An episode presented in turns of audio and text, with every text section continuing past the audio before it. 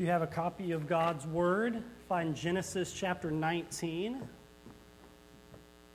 Genesis chapter 19. Working our way through the book of Genesis together. And hearing what God has to say. Jesus once uh, responded to the Pharisees by asking them a question Have you not read what was said to you by God, telling us that what we read on this page is the very word of God. If you've ever desired to hear an audible word from God, I would tell you to read your Bible aloud. Get you an audio Bible, whatever it is, to hear God's very word to us. We're going to look Genesis 19 and we'll read from verse 1 to 29 together. This is the word of God. The two angels came to Sodom in the evening, and Lot was sitting in the gate of Sodom. When Lot saw them, he rose to meet them and bowed himself with his face to the earth and said, My lords, please turn aside to your servant's house and spend the night and wash your feet. Then you may rise up early and go on your way. They said, No, we will spend the night in the town square. But he pressed them strongly. So they turned aside to him and entered his house, and he made them a feast and baked unleavened bread, and they ate. But before they lay down, the men of the city, the men of Sodom, both young and old, all the people to the last man surrounded the house. And they called to Lot, Where are the men who came to you last night? Bring them out to us that we may know them.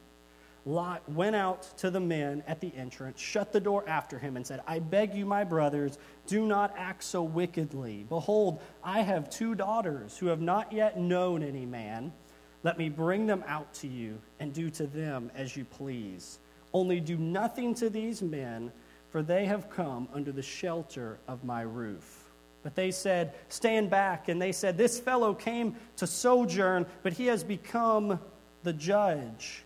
Now we will deal worse with him, with you, than with them. Then they pressed hard against the man Lot and drew near to break down the door. But the men reached out their hands and brought Lot into the house with them and shut the door. And they struck with blindness the men who were at the entrance of the house, both small and great, so that they wore themselves out, groping at the door. Then the men said to, said to Lot, have you anyone else here, sons in law, sons, daughters, or any you have in the city? Bring them out of the place. For we are about to destroy this place because the outcry against his people has become great before the Lord, and the Lord has sent us to destroy it. So Lot went out and said to his sons in law who were to marry his daughters, Up, get, off, get out of this place, for the Lord is about to destroy the city. But he seemed to his sons in law to be jesting. As morning dawned, the angels urged Lot, saying, Up, take your wife and your two daughters who are here, lest you be swept away in the punishment of the city. But he lingered.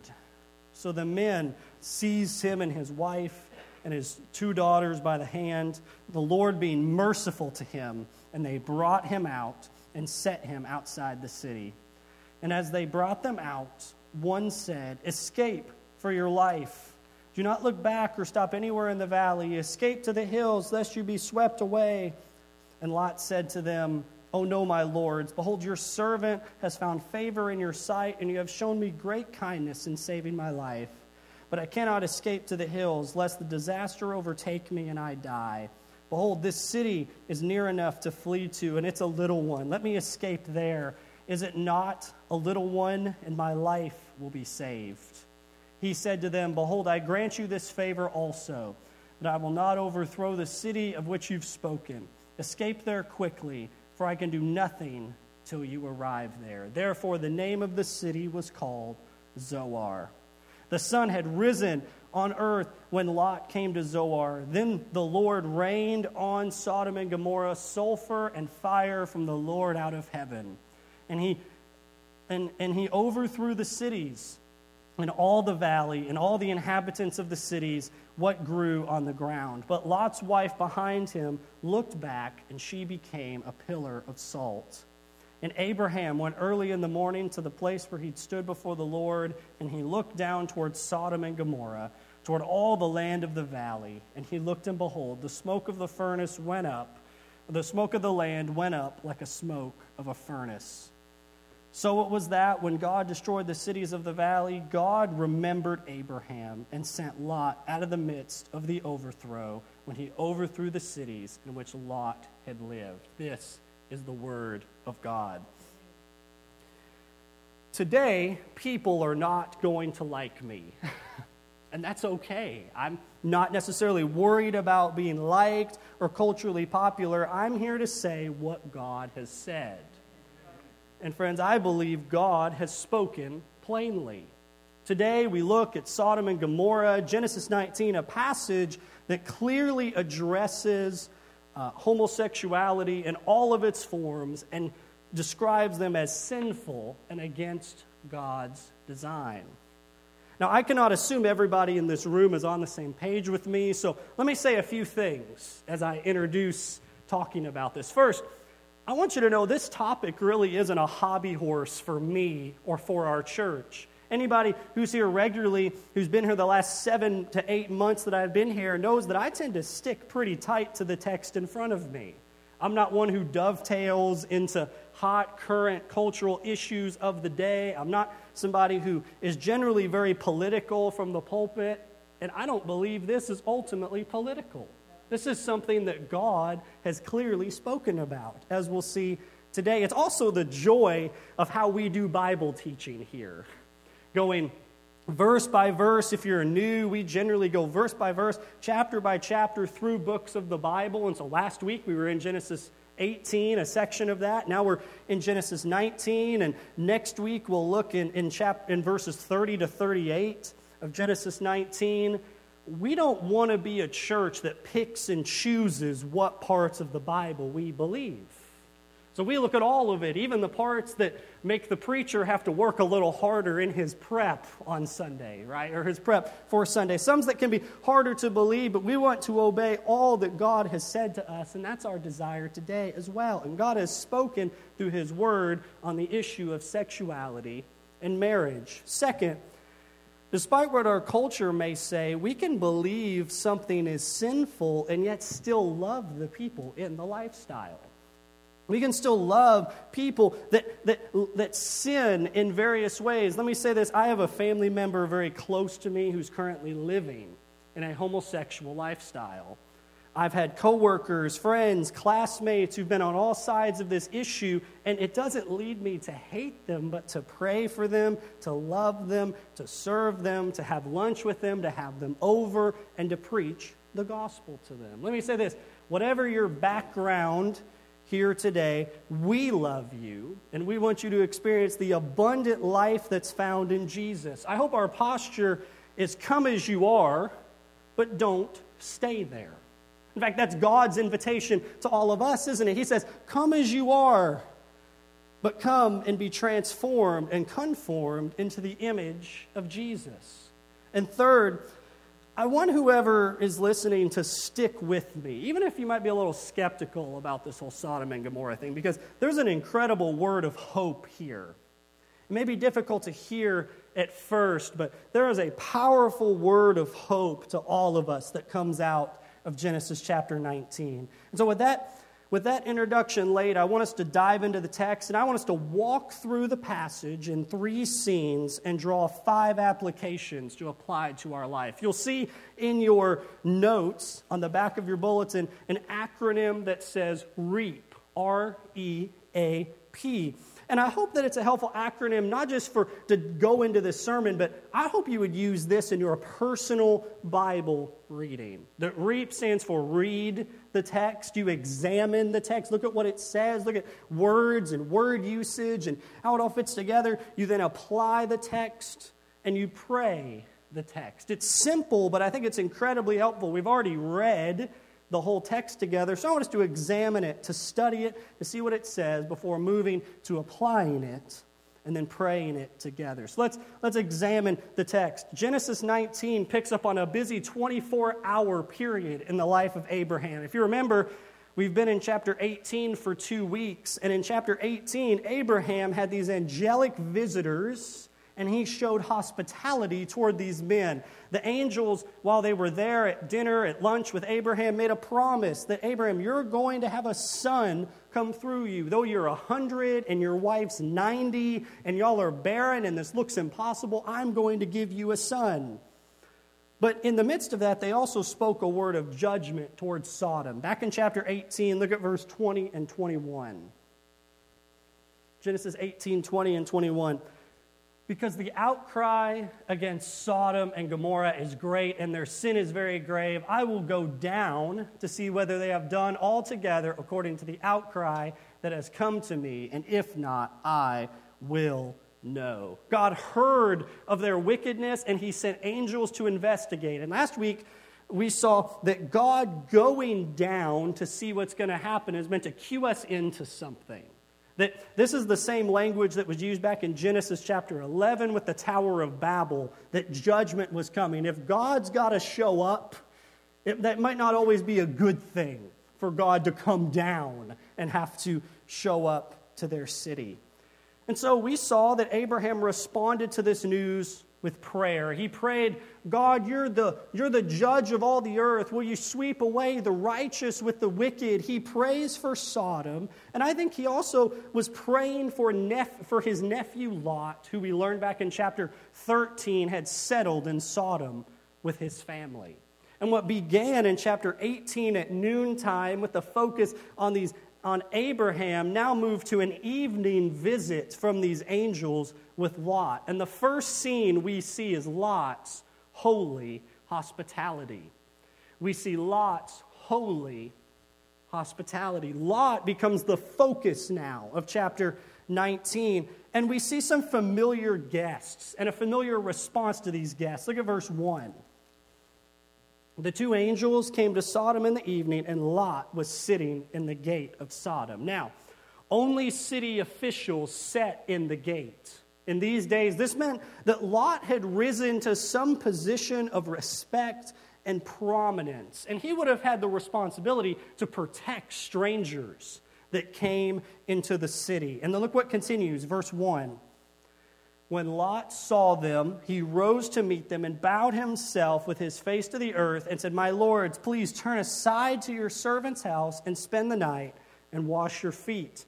Then you may rise up early and go on your way. They said, No, we'll spend the night in the town square. But he pressed them strongly, so they turned aside to him and entered his house. And he made them a feast and baked unleavened bread, and they ate.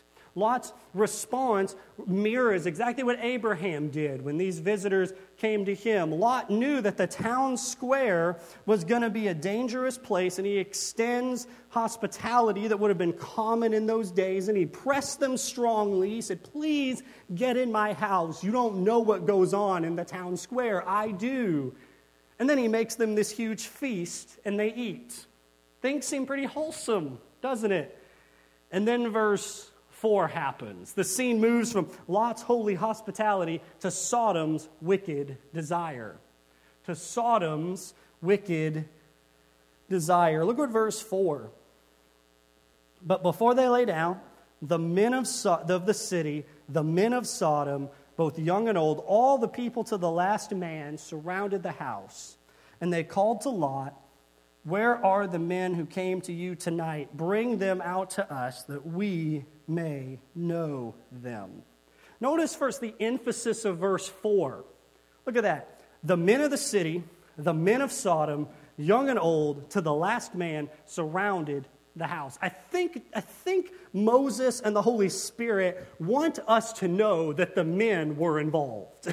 He says it in the most clearest possible way that all the men of the city were part of this, and they desired to know the guests. Now, the Hebrew word here can mean simple head knowledge, to meet somebody, to know them, but it also can denote a sort of intimate knowing. Genesis 4 1 would say this that Adam knew Eve, his wife, and she conceived and bore Cain. There's a way you can know a friend or a stranger, and then there's a way you know your wife. There's a sort of intimate knowledge, a sort of intimate sexual knowledge that is in view here. And Lot, I think, understood exactly what they meant. Look at verse 6. Look at verse 6. Lot went out to the men at the entrance, shut the door after him, and said, I beg you, my brothers, do not act so wickedly. Behold, I have two daughters who have not known any man. Let me bring them out and do to them as you please. Only do nothing to these men, for they have come under the shelter of my roof. So Lot offers his daughters who have not known a man to, these group, to this group of men. And Lot does this to protect the guests in his house. Protection of, of sojourners and strangers in one's home was, was a supreme moral importance in this day. And yet, sadly, while I think Lot had a good motive, protect the people in my house, he definitely had a very bad application. He seemed to think that two wrongs would make a right or that a lesser wrong would somehow be the right thing to do. And we often think this way too, by the way. Before we're too hard on Lot, we often go, well, I don't want that to happen. Let me just do this slightly less, let me do this other less wrong, and maybe that'll make it all right. Lot sinned clearly by offering his daughters to the mob, but the mob was also sinning in their desires for these men. That's clear. And now you can go to all sorts of bookstores and see these so called Bible scholars, they'll usually call themselves progressive, whatever that's supposed to mean, and they, and they desire to try to fit the Bible with what our culture is currently saying about homosexual relationships. And they'll argue that the issue in Sodom and Gomorrah wasn't that these men were attracted to these other men, but that their inhospitality was the issue, or that the fact that they were basically ganging up on this on these guests that that was the issue. And let me say, I think these folks just simply miss the point. Let me show you in the text. They'll argue that the word know, they'll say, hey, well, the word know doesn't necessarily mean that sort of intimate sexual context there, but rather that the crowd simply desired to meet the strangers. Uh, simply put, Lot desired what they wanted as wicked. And that doesn't really make much sense that meeting these strangers, that Lot would say, hey man, don't do wickedly by coming to meet these people that I have in my house. Also, the word know here is clearly sexual in nature based on how Lot responds. Why would he give these men to know his daughter in, in that sort of way? Why would he do that if that wasn't what was in view? Second, I don't believe that ganging up is the ultimate issue because Lot declared their desires to be wicked before verse 9 ever happens. Look what happens in verse 9. But they said, Stand back. And they said, This fellow has come to sojourn, and he has become the judge. In other words, they say, Judge not. Don't judge me. Now we will deal worse with you than with them. Then they pressed hard against the man Lot and drew near to break the door down. Lot condemned them as wicked before they ever attempted to take anyone by force. And while what they attempted to do was certainly sin, even the desires that began the whole thing were the issue. Look what happens next, verse 10.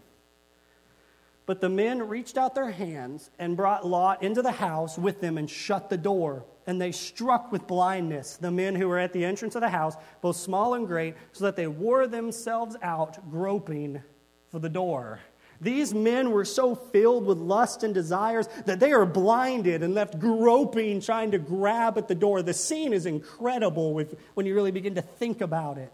They wanted what they wanted, and they would have done anything to get it. And Lot is now protected by the ones he sought to protect. And then a warning comes. The scene moves to Lot's rescue and Sodom's destruction. It started with Lot's holy hospitality.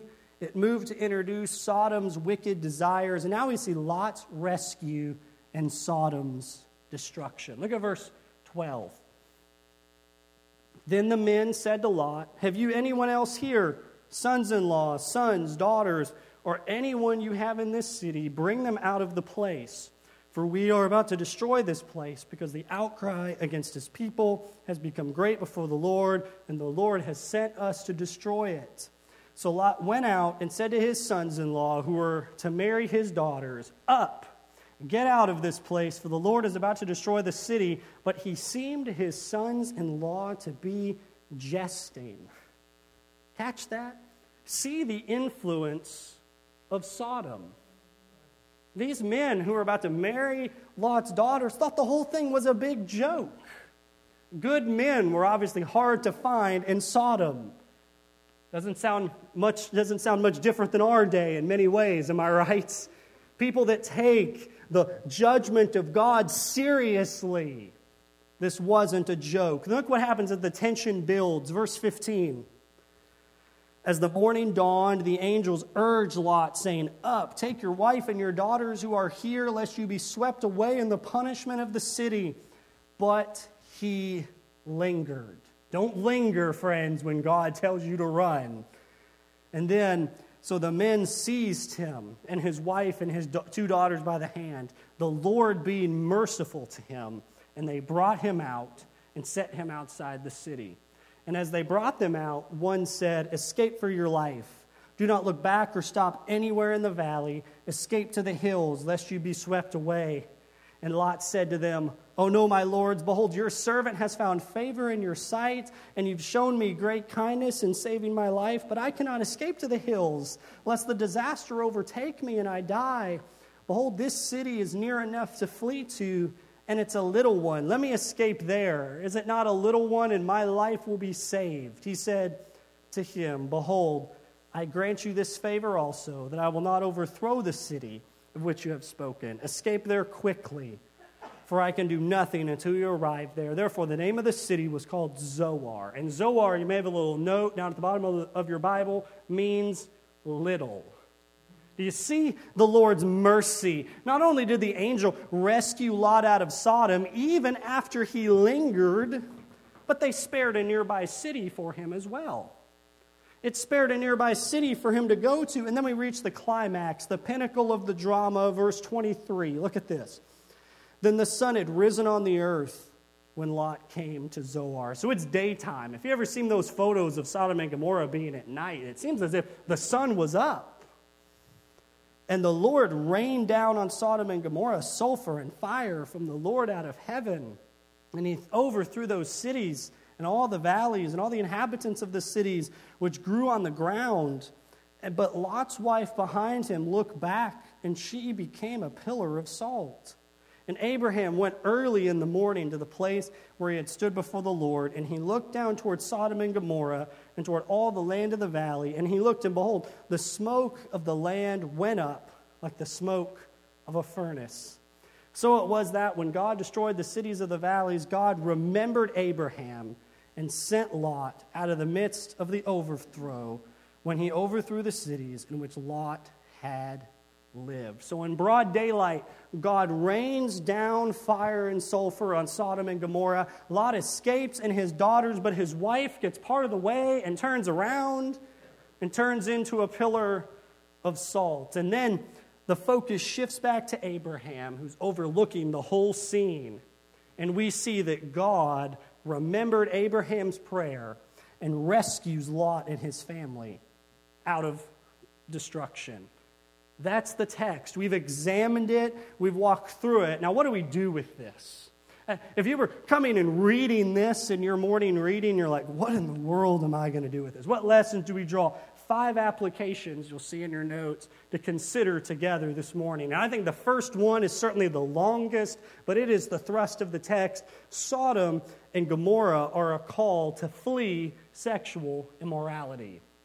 It's a call to flee sexual immorality. The sin of Sodom was sexual. And let me say, I talk about this because there is so much in our culture every day. Pornography is but a click away from anybody in this room. And before we begin to think that would never happen to me, friends, you just, you just don't know how close it actually is to you and desires to have you. Sure, there were lots of issues in Sodom, but ultimately they had hearts that lusted and longed for debauchery. In fact, the Old Testament prophets made Sodom one of the paradigms for sin. Look first, you'll see in your notes, Sodom in the prophets. Sodom in the prophets. Sodom is mentioned all sorts of places. This isn't just an isolated one chapter in the Bible. This becomes sort of a paradigm to think about. This is a picture that is used throughout the Bible. Look at this Sodom in the prophets. Isaiah compares the wicked rulers of his day to the rulers of Sodom. That's Isaiah 110. You can look that up when you get home. And Jeremiah said about the false prophets of his day. Look what he said. But in the prophets of Jerusalem, I have seen a horrible thing. They commit adulteries and walk in lies. They strengthen the hands of the evildoers so that no one turns from his evil. All of them have become like Sodom to me, and its inhabitants like Gomorrah. Notice there's a lot of issues there, but he has adultery mentioned there, so that there's obviously some sexual sin involved. Look what Ezekiel has to say about Israel in his day. He said, Behold, this is the guilt of your sister Sodom. She and her daughters had pride, excess of food, and prosperous ease, but did not aid the poor and the needy. Now stop. Some are going to, you're going to go to Bible commentaries and even some modern books that will quote that verse to you and go, look, see, Sodom's sin wasn't anything to do with sex at all. They were prideful and selfish and didn't care for the poor. Their sin was in hospitality. And yet those friends stop they stop reading at verse 49, but Ezekiel keeps going. Look what he says, verse 50. They were haughty and did an abomination before me, so I removed them when I saw it. An abomination, there's a clear reference back to Leviticus 18 and 20. And let's look now at Sodom in the law. So we saw Sodom in the prophets and Sodom in the law. And look at Leviticus 18, verse 22. You shall not lie with a male as with a woman. It is an, abomina- an abomination. It's one of the few things that the Old Testament uses that word for. And now, what I'm about to read is also incredibly and extremely unpopular, even shocking. But look at Leviticus 20, verse 13.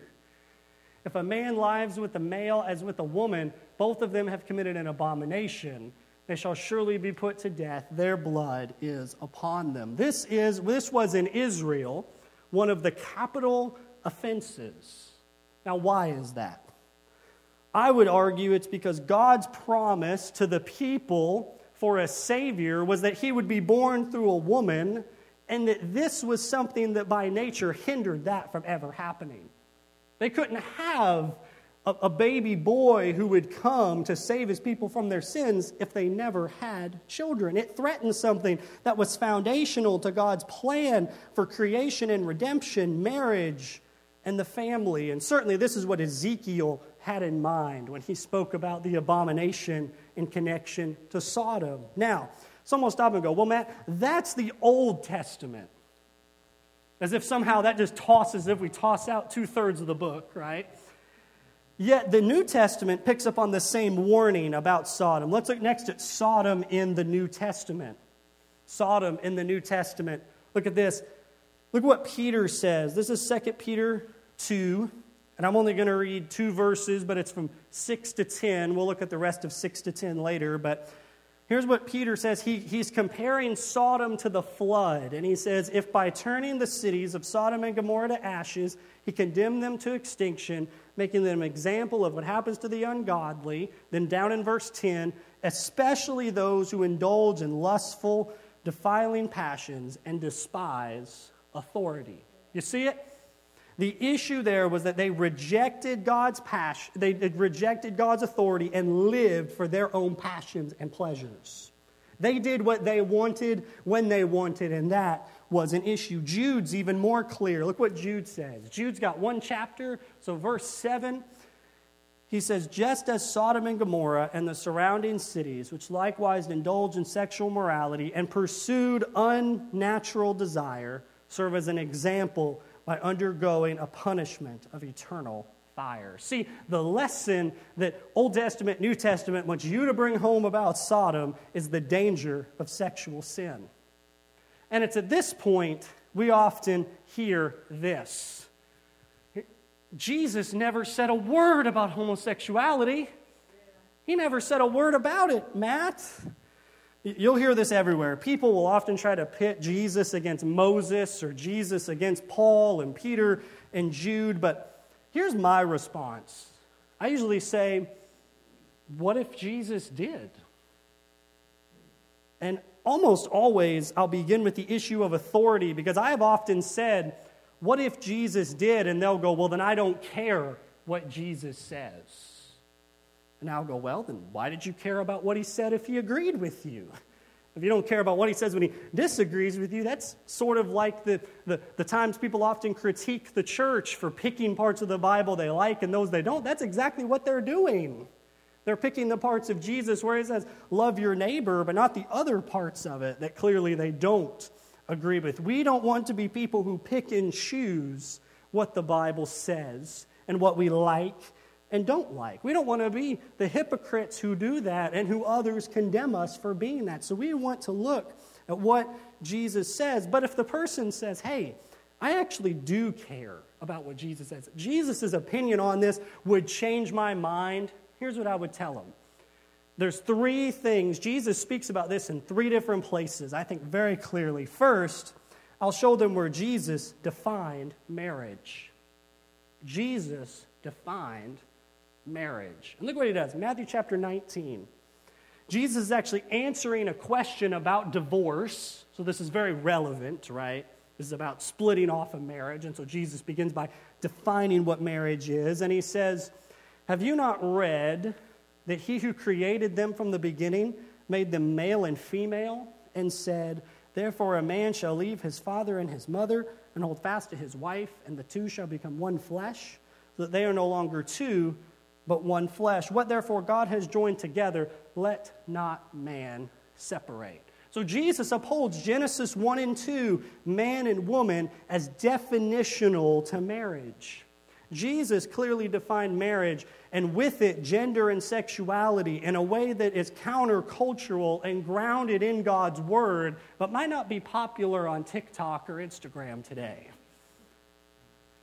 Jesus didn't care and doesn't care what is popular in any day. He cares about being faithful to what God has said. Second, so Jesus defined marriage, but also show him where Jesus defined immorality. Jesus defined immorality. Consider Matthew chapter 15. There, Jesus is responding to Pharisees, and they're having sort of a discussion around hand washing. Now, this wasn't the sort of hygiene hand washing, because I think you should definitely do that. But the Pharisees were saying, hey, that if I clean my hands a certain way and clean my food a certain way, then it will cleanse my heart when I eat it.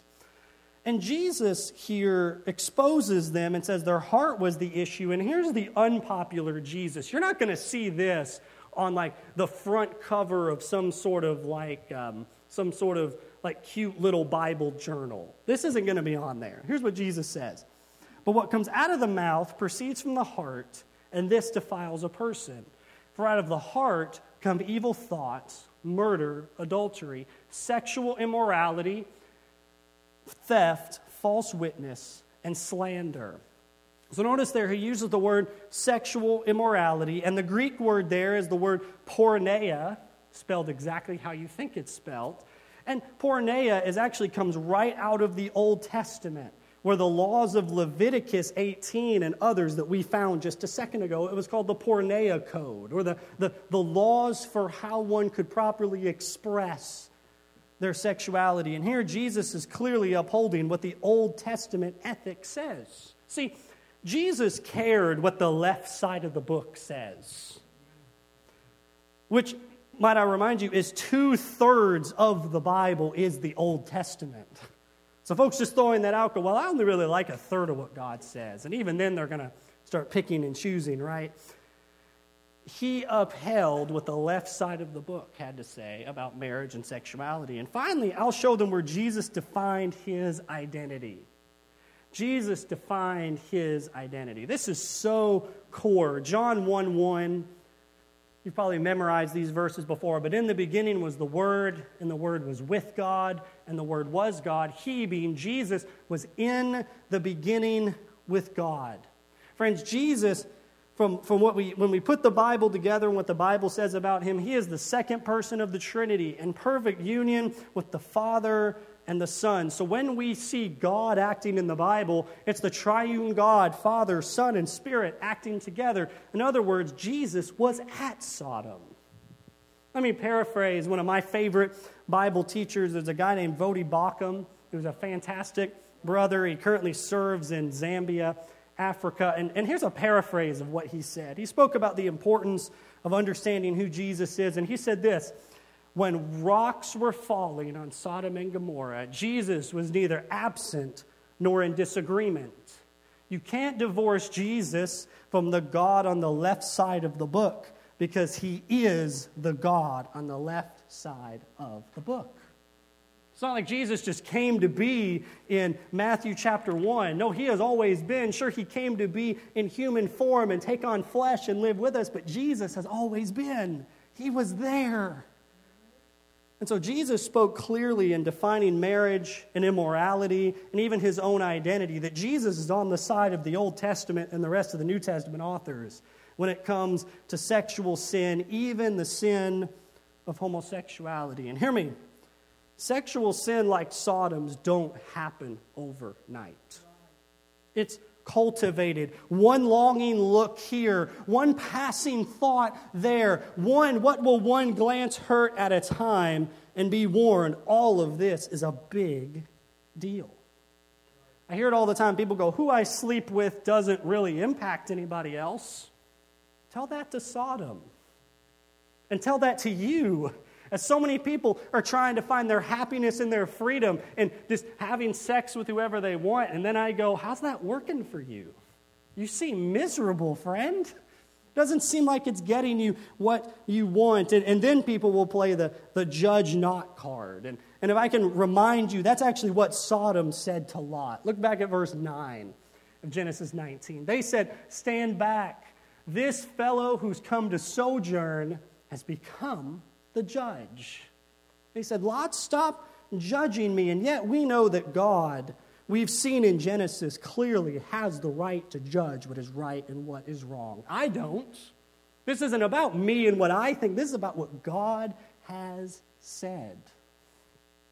Sodom is a call to flee sexual sin. And let me say this I've heard time and time again from folks the church at large has done a very bad job teaching others how to fight their sin. I've heard all the time people go, I just prayed and prayed and prayed, and it never, and I was never able to stop sinning.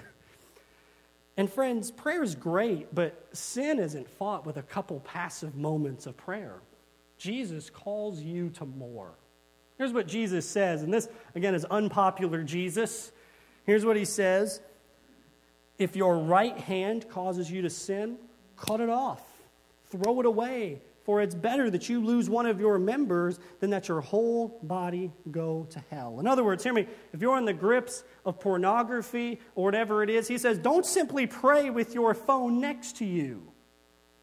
Ever see folks do that and like, I really, really want it, but I'm just going to sit here with it right next to me and just pray and hope that the phone goes away?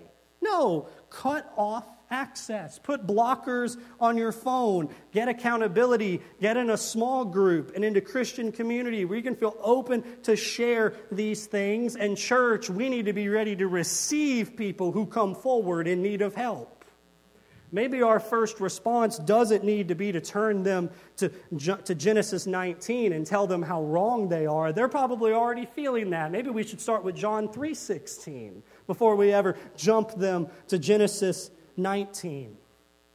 Maybe hellfire might not get the response we're after. We need to start with reminding others of the promises of God, of going on the offensive, of tearing down strongholds with the Word of God. Sure, pray. Prayer is great, but go to war. Get lots of weapons in your arsenal. Sodom is a warning of the dangers of sexual sin. And let me say one more thing before we move to our next application.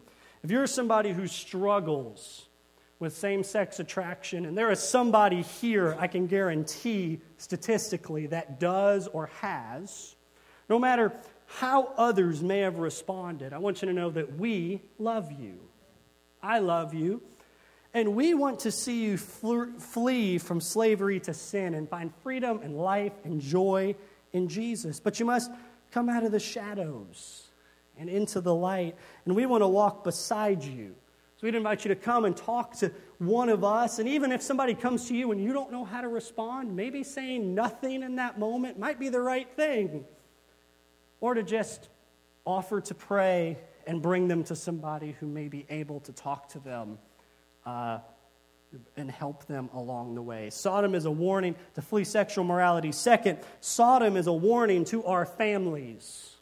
Sodom is a warning to our families. Consider this Lot, who we find out is a believer, picks up his family and moves them to Sodom. Seems innocent enough at the time. Yet look, his daughters were about to marry some jerks who treated God's judgment as a joke. And as we'll see next week, he could take his daughters out of Sodom, but he wasn't going to be able to take Sodom out of his daughters. They were going to just do absolutely awful and filthy things next week. I'll tell you, next week's sermon is rated R for content. There is some very gross stuff that these daughters are going to do. And so, Christian families, where you live matters. Who you and your family spend lots of time around matters. Your friends matter. How your children are educated in the Lord matters. Here's what Psalm 1 says Psalm 1 says, Blessed is the man who walks not in the counsel of the wicked, nor sits in the way of sinners, nor sits in the seat of scoffers. So be careful who you take counsel with, who you stand with, who you sit beside not in a sort of paranoid sense. He's meaning in the long term direction of your life. Be careful who's influencing you. And then Paul even says this 1 Corinthians 15 33. Do not be deceived. Bad company ruins good morals. Christian mothers and fathers, your kids need more than an hour or two a week of church in the world we live in. They need a whole lot more than that. Consider this a recent Gallup survey was published in the Washington Post on February 24th, 2021. So this is a week or two ago. And this survey found that nearly 15%, one in six of Gen Z adults, so that's those 18 to 23, identify as something other than heterosexual. One in six, 15%. The majority of those, 70 something percent of those, are folks who identify as some form of bisexual. Friends, we live in a country and in a place that Sodom would have been jealous of. And hear me, are we training the next generation in the Word of God? Are we teaching them how to actually fight their sin and how to fight these things and think about and tear down strongholds and do these things? But also, hear me, hear me, young people in particular. I am not much older than some of you, so I hope I can say this in a way that will connect with you. Your parents probably have a good reason to keep you from certain people, places, and things. And so it might be good to heed some of that advice that maybe in their life they know just a tad bit more than you might in your short life. I hope you will receive that, friends. Your parents keeping you from Sodom might seem like a drag until the fire begins to fall. Take heed of godly advice. Take heed of your company. Take heed of yourself because the Bible is clear that God always makes a way of escape, but sometimes the escape comes long before the issue ever comes up. If Lot had never moved to Sodom, he would have never been in this situation. So Sodom speaks a word to our families. Third, Sodom is a warning of Judgment Day. It's a warning that all of us are going to stand before the Lord and give an account for our life. And it's incredible how Sodom is used throughout the Bible as a picture of God's judgment. Consider a few things. First, Sodom uses language directly from earlier in Genesis, particularly Genesis 6 to 9 with the flood. Let me have you think of a few things. You can jot these down and look and read over this story and look for these words. Lot was shut in the ark, or was shut in just as Noah was shut in the ark. They're both shut in. They, if you, if you, Lot and them flee to the hills or to the mountains, and, and Noah's ark lands on a mountain. Noah and Lot are both described as righteous men who find favor in the eyes of the Lord. And even think about this it describes the fire as raining. That should cue us into something.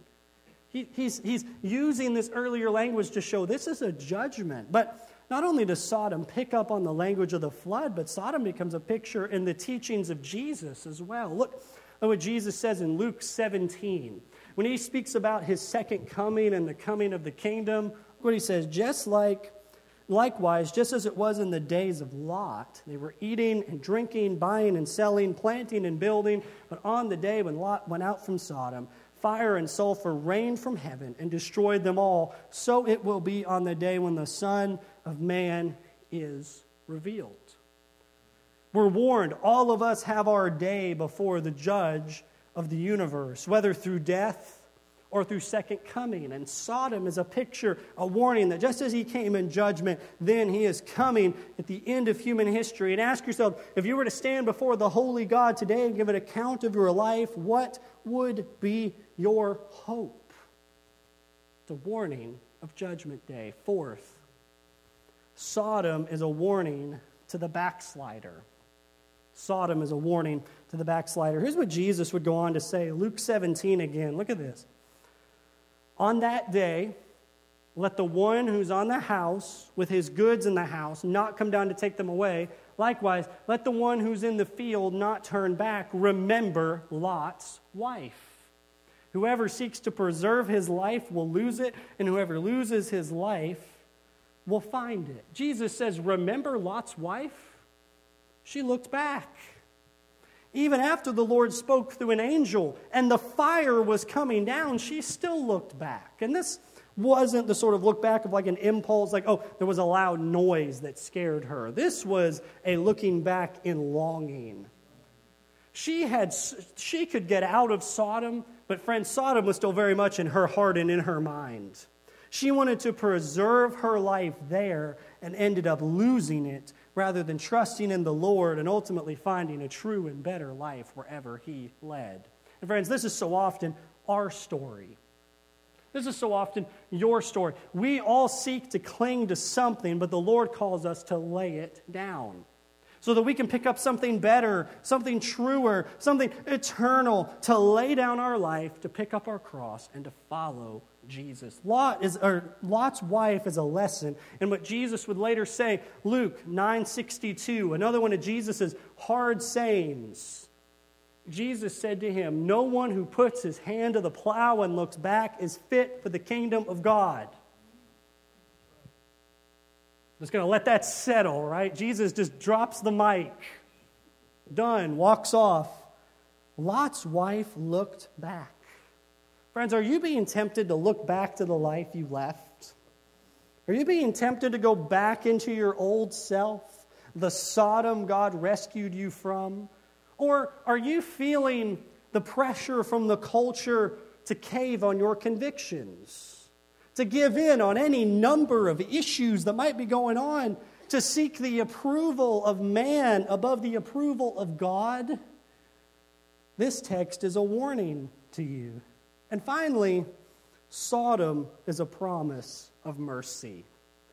It's a promise of mercy. I told you good news was coming, and here it is Sodom is a lesson for us. We saw in Genesis 19 that even though Lot lingered, God was merciful to him. And look what 2 Peter says about this 2 Peter 2 6 if by turning the cities of Sodom and Gomorrah to ashes, he condemned them to extinction, making them an example of what's going to happen to the ungodly, if he rescued righteous Lot, we'll look next week at what it means for Lot to be righteous, because he doesn't appear very righteous, does he? It says that he was greatly distressed by the sensual conduct of the wicked, for as that righteous man lived among them day after day, he was he was tormenting his righteous soul over their lawless deeds that he saw and heard. Then the Lord knows how to rescue the godly from trial and to keep the unrighteous under punishment until the day of judgment. Here he says, The Lord knows how to rescue you. He spoke a word of judgment to Sodom, but he spoke a, mercy, a word of mercy to Lot. In the same way, God has spoken a word of judgment, but also a word of mercy. Yes, Jesus is coming to judge the living and the dead, but he's also made a way to escape the judgment and find forgiveness and life and peace. That God sent Jesus Christ into the world to live among sinful men, to live a perfect life that none of us could, to die on the cross for our sins, and to rise again from the dead, forever defeating sin, death, and hell to provide a way out. And this way out is through faith. And you can find through faith in Jesus rescue from the penalty and power of sin through Jesus Christ.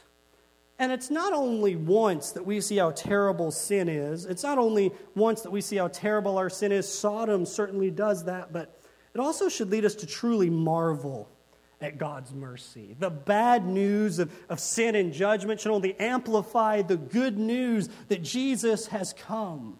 So I hope that in a sea of bad news today, it amplifies the invitation of mercy, the island of mercy in the middle of the sea to look to Christ. Even as Lot lingered in Sodom, God in mercy ripped him out today, and God in mercy can rip you out of wherever you are.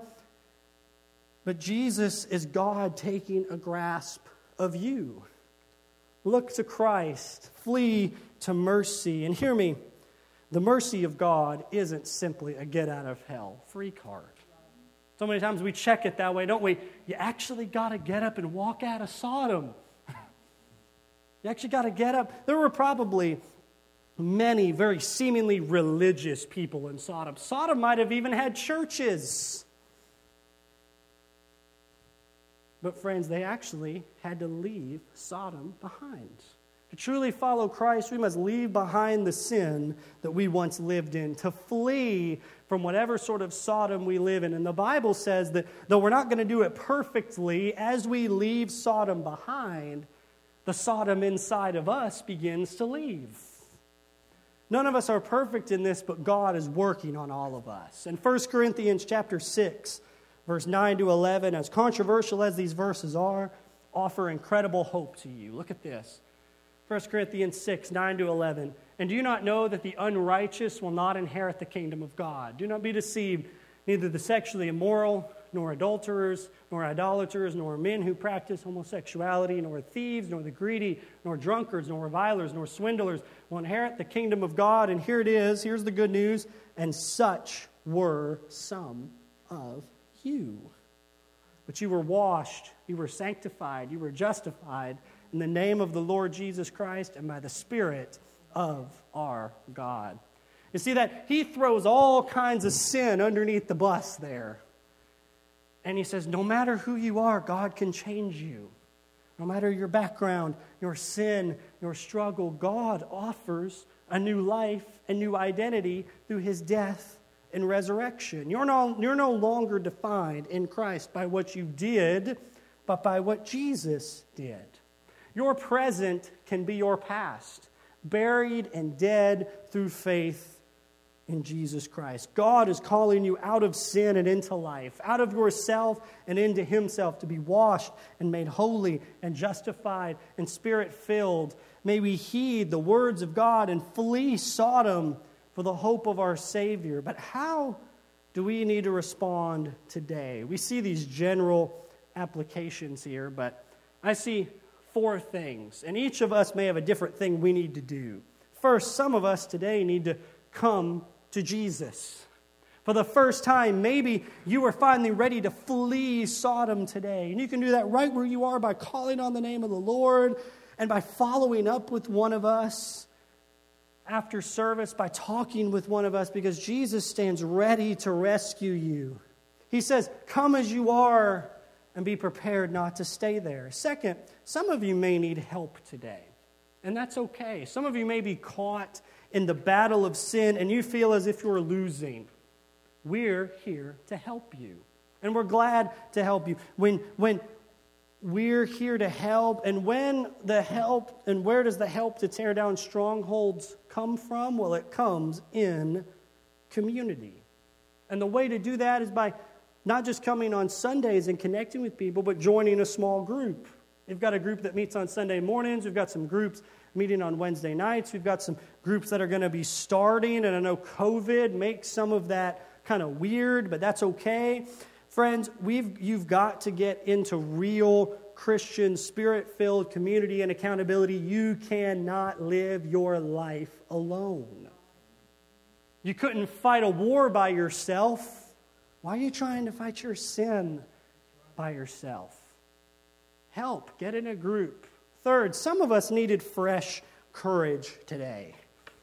We have a culture pressing against us. Some of us feel just depressed by news headlines and all sorts of crazy things going on in the world. People are upset about a potato this week, all sorts of wild stuff, right?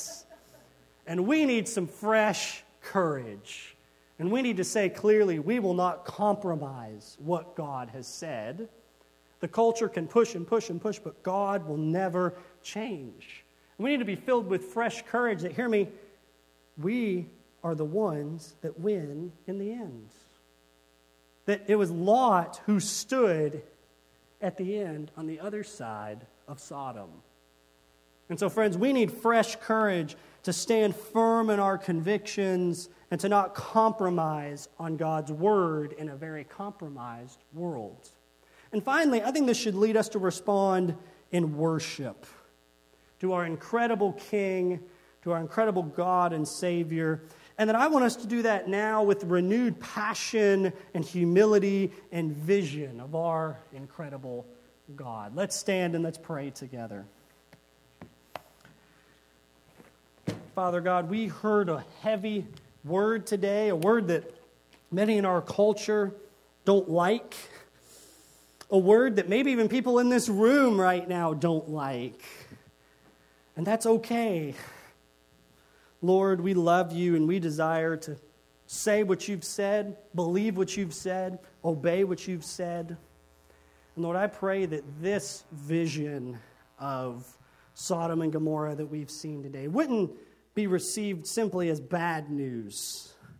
Because, Lord, may it prepare hearts for the good news that you have come and you have done everything necessary through Jesus, your Son, to restore us to God and to give us freedom from whatever has bound us. That, you, that, that those who you set free are free indeed.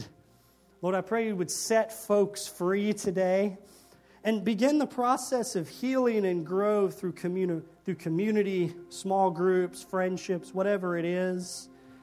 But Lord, we're thankful that you have spoken. And Lord, maybe not be people who take that for granted in our day and age. And we ask and we pray all these things in Jesus' name. Amen.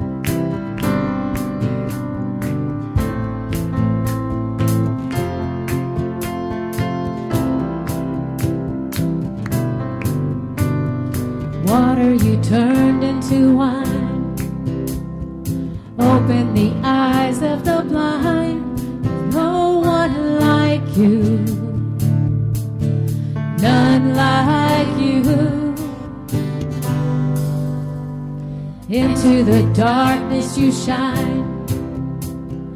Out of the ashes we rise. There's no one like you. None like you. Our God. Our God is greater.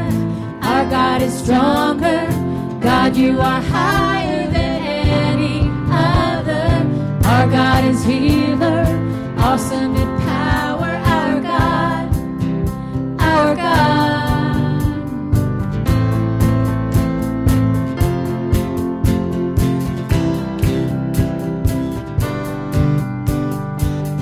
Into the darkness you shine. Out of the ashes we rise. There's no one like you. None like you. Let's sing it together right now. Our God is greater. Our God is stronger.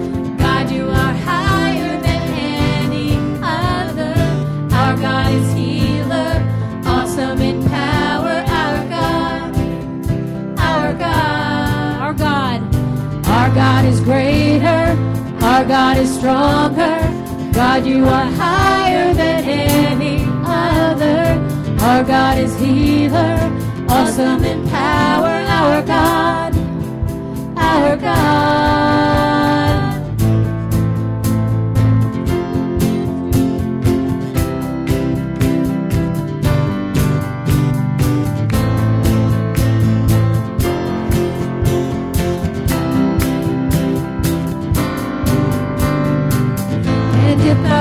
Is for us, then what could ever stop us?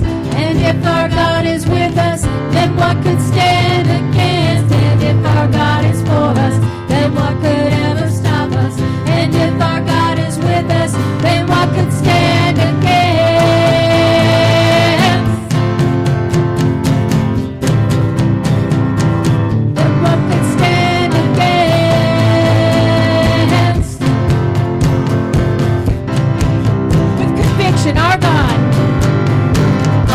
God is greater.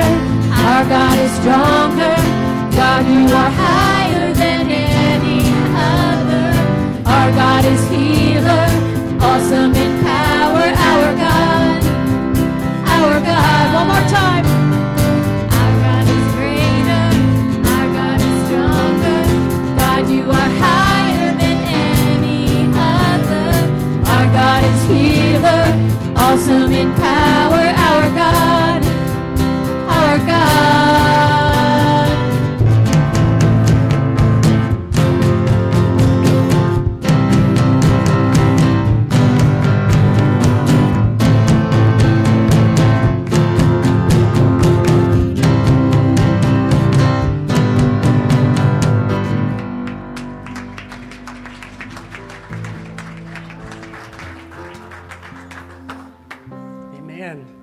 is for us, then who can stand against us?